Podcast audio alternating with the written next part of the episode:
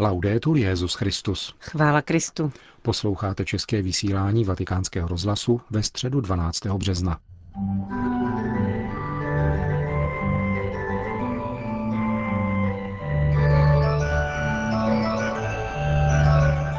Papež a členové římské kurie pokračují v postní duchovní obnově. Korejští biskupové vítají apoštolskou cestu Petrova nástupce do své vlasti zvláštním poselstvím. Situaci syrských uprchlíků popisuje italský aktivista Michele Prosperi. Od mikrofonu vás zdraví Johana Bronková a Milan Glázer. Zprávy vatikánského rozhlasu. Ariča. Již čtvrtý den pobývá papež spolu se svými spolupracovníky z římské kurie v exercičním domě poblíž jezera Albánu nedaleko Říma. Veškerý čas tady věnují osobním rozjímání, společné modlitbě a liturgii v rámci každoročních postních duchovních cvičení, kterým je letos provází římský farář od svatého Marka u kapitolu otec Angelo de Donatis. Ten se ve své meditaci včera odpoledne soustředil na moc milosedenství Kristova, které dá spásu každému, kdo ji hledá. Dnes dopoledne exercitátor rozjímal o rozdílu mezi mluvou, která sděluje boží moudrost, a řečí světské moudrosti, která je léčkou nastraženou všem hlasatelům Evangelia. Monsignor de Donatis poukázal na to, že Ježíš nebyl vynikajícím kazatelem, protože používal slova, jež každého stůj, co stůj přesvědčí, ale protože dal pochopit hlubokou lásku Boha k člověku. Sdělil moudrost Boží, která jediná je schopna proniknout k lidskému srdci. Dnešní člověk, poznamenal, stále hledá tuto Kristovu mluvu, která není řečí síly a moci, nýbrž mluvou slabosti, které rozumějí všichni, zvláště ti, kteří zakusili utrpení. Ve včerejší meditaci exercitátor vyložil příhodu z Markova Evangelia, ve které se žena postižená krvotokem uzdraví dotykem Ježíšova pláště, tedy gestem do něhož vložila veškerou svoji naději. Náboženskou morálkou své doby, řekl otec de Donatis, byla označena za nečistou, ale svoji nemoc přemohla, protože pevně věřila v Ježíše. Zachraňuje totiž Kristus, jeho milosedenství, a mít víru znamená mít živý kontakt s ním. Často se buduje rozsáhlé a komplikované lešení, aby se dosáhlo ke Kristu, ale nepodaří se to, pokračoval exercitátor, protože se přitom příliš sledují světské postupy a málo se myslí na smysl křtu tedy na moment, kterým nás církev přijala jako mrtvé, zabité hříchem a dala nám život skrze Ježíšovu krev. My, uzavíral otec de Donatis, pro svou spásu nečiníme nic. Všechno dělá Bůh. Proto je třeba, abychom Bohu děkovali a pamatovali na to, že jdeme nikoli před Kristem, ale s ním. Nenechme se okrást o Boha. Končil otec de Donatis svou včerejší promluvu k papeži a členům římské kurie v exercičním domě v Ariči. Soul.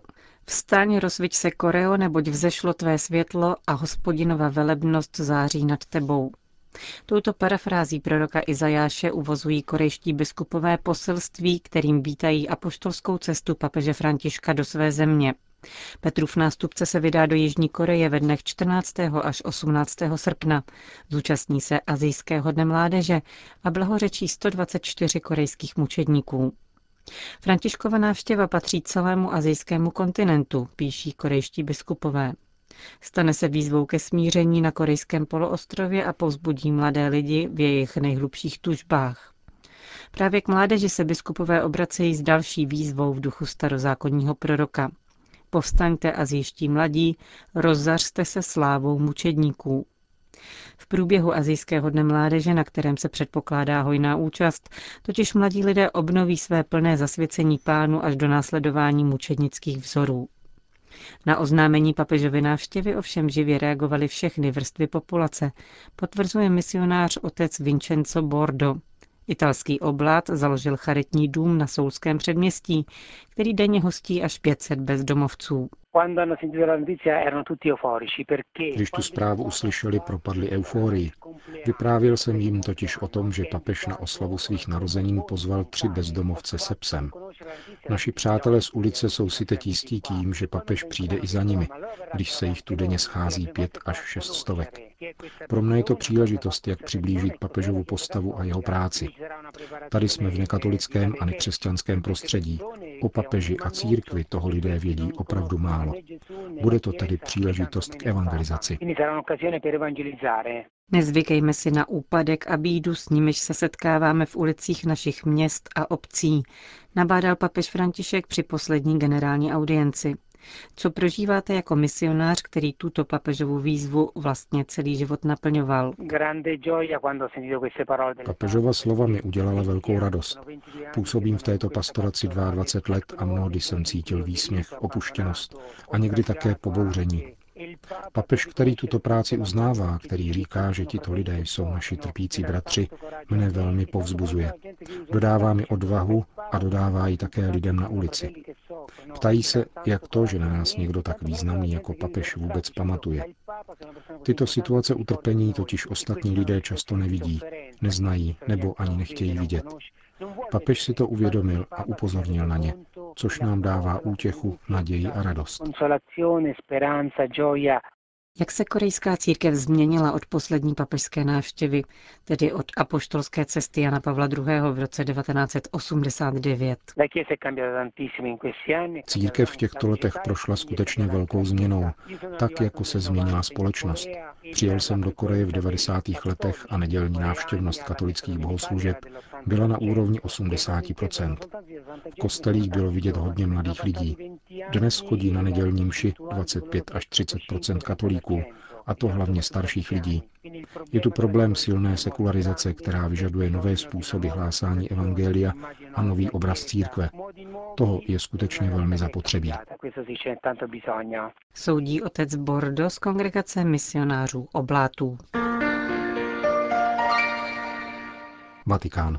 František během roku svého pontifikátu radikálně změnil vztahy mezi papežem a věřícími. Stalo se to díky nové koncepci sakrálnosti papežství, která má výraz v reálné blízkosti lidem, po Ježíšově vzoru. František naopak odmítl ideu sakrálnosti, podle níž je svatý otec kýmsi vyzdviženým na piedestál, odkud se sklání k jiným. Tak se dívá na první rok pontifikátu kardinál Francesco Coco Palmerio, předseda Papežské rady pro právnické texty, v rozhovoru pro italskou agenturu ANSA. Kardinál Coco Palmerio si zároveň všímá, že spolu s volbou Františka nastoupilo v církvi období diskuze, která však podle jeho mínění neznamená spochybňování doktríny. Když mluvíme o svých názorech, nepředstíráme, že problémy neexistují, jako v případě rozvedených žijících v nových svazcích řekl vatikánský kardinál. Za další novinku označuje fakt, že papežství možná už nebude nutně doživotní. Každý se rozhodne podle vlastního svědomí, vysvětluje.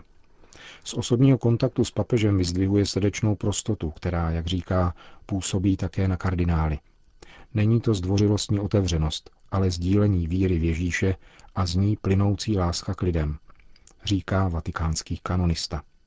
Kardinál Coco Palmerio vystoupil nedávno s návrhem zavést ve Vatikánu v rámci reform očekávaných od současného pontifikátu novou funkci koordinátora římské kurie. Na otázku tímto směrem poznamenal, že platná apoštolská konstituce Pastor Bonus je dobrý dokument. Ve formě proto nejde o její úplnou přestavbu, ale o aktualizaci. Za podstatný považuje větší důraz na synodálnost, tedy společnou reflexi a následné rozhodování v církvi. Reforma může do jisté míry zlepšit atmosféru v Kurii a zdokonalit její provoz. Nejvíce však záleží na jednotlivých lidech a jejich profesionální a duchovní formaci. Řekl v bilančním rozhovoru předseda Papežské rady pro výklad právnických textů. Sýrie, Libanon. V sídle libanonského řecko-melchického patriarchátu v Rabvehu se scházejí syrští katoličtí biskupové. Jak pro agenturu Fides vysvětlil chaldejský biskup Alepa Antoine Oudo, byli pozváni biskupové všech katolických obřadů přítomných v Sýrii. Není však jisté, zda se celkem 20 pozvaným biskupům podaří dorazit, dodává syrský jezuita a zároveň předseda místní charity. Právě charitní pomoci se biskupové na svém zasedání chtějí věnovat. Sýrie vstupuje do čtvrtého roku války od prvních protiasadovských manifestací 15. března 2011. Humanitární pomoc potřebuje téměř 10 milionů syrských uprchlíků, z toho 4 miliony dětí. Mnohé z nich žijí v uprchlických táborech v sousedním Jordánsku. Jeden z nich navštívil aktivista nevládní organizace Save the Children, Michele Prosperi. Více než polovina obyvatel tábora jsou děti, je jich 50 tisíc. A více než polovina těchto dětí je mladší pěti let. Mnohé přišly do tábora úplně malé a nepoznali nic než bílé stany a kameny v poušti. Jiné barvy neznají. Lidé v táboře jsou šokovaní. Sýrie byla zemí s výbornými životními podmínkami, zcela výkonným zdravotním systémem, dokonce vyvážela léky a očkovací vakcíny. Tito lidé najednou přišli o všechno a hlavně ztratili svou důstojnost. Jejich myšlenky se stále upírají k drahým, kteří zůstali ve vlasti. Jedna stará žena vzpomínala na čtyři dcery, které zůstaly v Sýrii. Jedna z jejich vnuček se ve 14 letech provdala, měsíc na to ji zasáhla střelba. Tato babička nebyla ani na svatbě, ani na pohřbu své vnučky. Obyvatelé tábora zpočátku doufali v rychlé vyřešení konfliktu. Nyní se jen obávají, kolik času uplyne do jejich návratu domů. Zejména mladé lidi nicméně neopustila touha vybudovat novou Sýrii. Všichni lidé v táboře žádají o přístup humanitární pomoci. Už se neobracejí na vlády, ale na mezinárodní společenství ve smyslu jednotlivých lidí. Vyzývají k mobilitaci, ke změně. Skutečnost, že je nyní válka v Sýrii, ještě neznamená, že nemůže vypuknout kdekoliv jinde. Popisuje situaci syrských uprchlíků italský aktivista, který se právě vrátil z jordánského uprchlického tábora. Itálie. Od druhé světové války se v Itálii vystřídalo 63 vlád s průměrným trváním pouhých 370 dní. Poslední kabinet premiéra Renciho pokračuje v reformě italského volebního zákona, v jehož rámci ovšem neschválil tzv. genderové kvóty. Má však vůbec smysl legislativně stanovit přítomnost žen v politice? Pro vatikánský rozhlas odpovídá novinářka a matka čtyř dětí Konstanca Miriano. Myslím, že je nutné změnit zacílení a spíše požadovat odlišnou účast žen v pracovním světě. Jako ženy jsme povolány k péči o život a alespoň v prvních letech života dětí bychom na ně měli mít více času. Mám tudíž pocit, že pokud žena požaduje stejná práva jako muž, postrádá ctižádost. Jestliže žádáme o vstup do mužského světa s jeho rytmy a styly, dopouštíme se násilí na ženách, na podstatě ženskosti, která se hluboce a strukturálně odlišuje od mužské.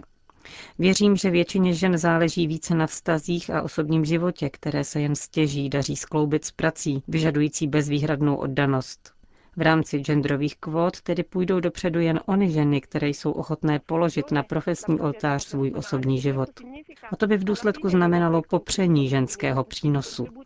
Byla by to podpora takových ženských typů, které v zásadě nezastupují všechny ženy. Míní italská novinářka a autorka knihy nesoucí provokativní titul Provdej se a buď podána. Španělský překlad tohoto svazku vyvolal natolik nežádoucí reakce některých feministických organizací, že nakladatel musel knihu stáhnout z prodeje. Berlín. Německá biskupská konference má nového předsedu. Jejím arcibiskup Mnichova Freisingu kardinál Reinhard Marx. Stává se nástupcem emeritního freiburgského biskupa Roberta Coliče, který nemohl být opětovně zvolen kvůli dovršení věkové hranice. Kardinál Marx je zároveň členem osmičlenné poradní skupiny papeže Františka a koordinátorem nedávno ustaveného vatikánského ekonomického sekretariátu. Předsedá rovněž komisi biskupských konferencí zemí Evropské unie se sídlem v Bruselu. Ve své dnešní první promluvě v nové funkci proto 70-letý kardinál Marx zdůraznil, že nemůže předsednictví německých biskupů zastávat sám a že zamýšlí přenést některé z úloh na další členy konference.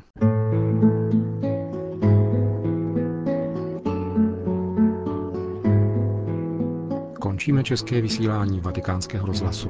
Chvála Kristu. Laudetur Jezus Christus.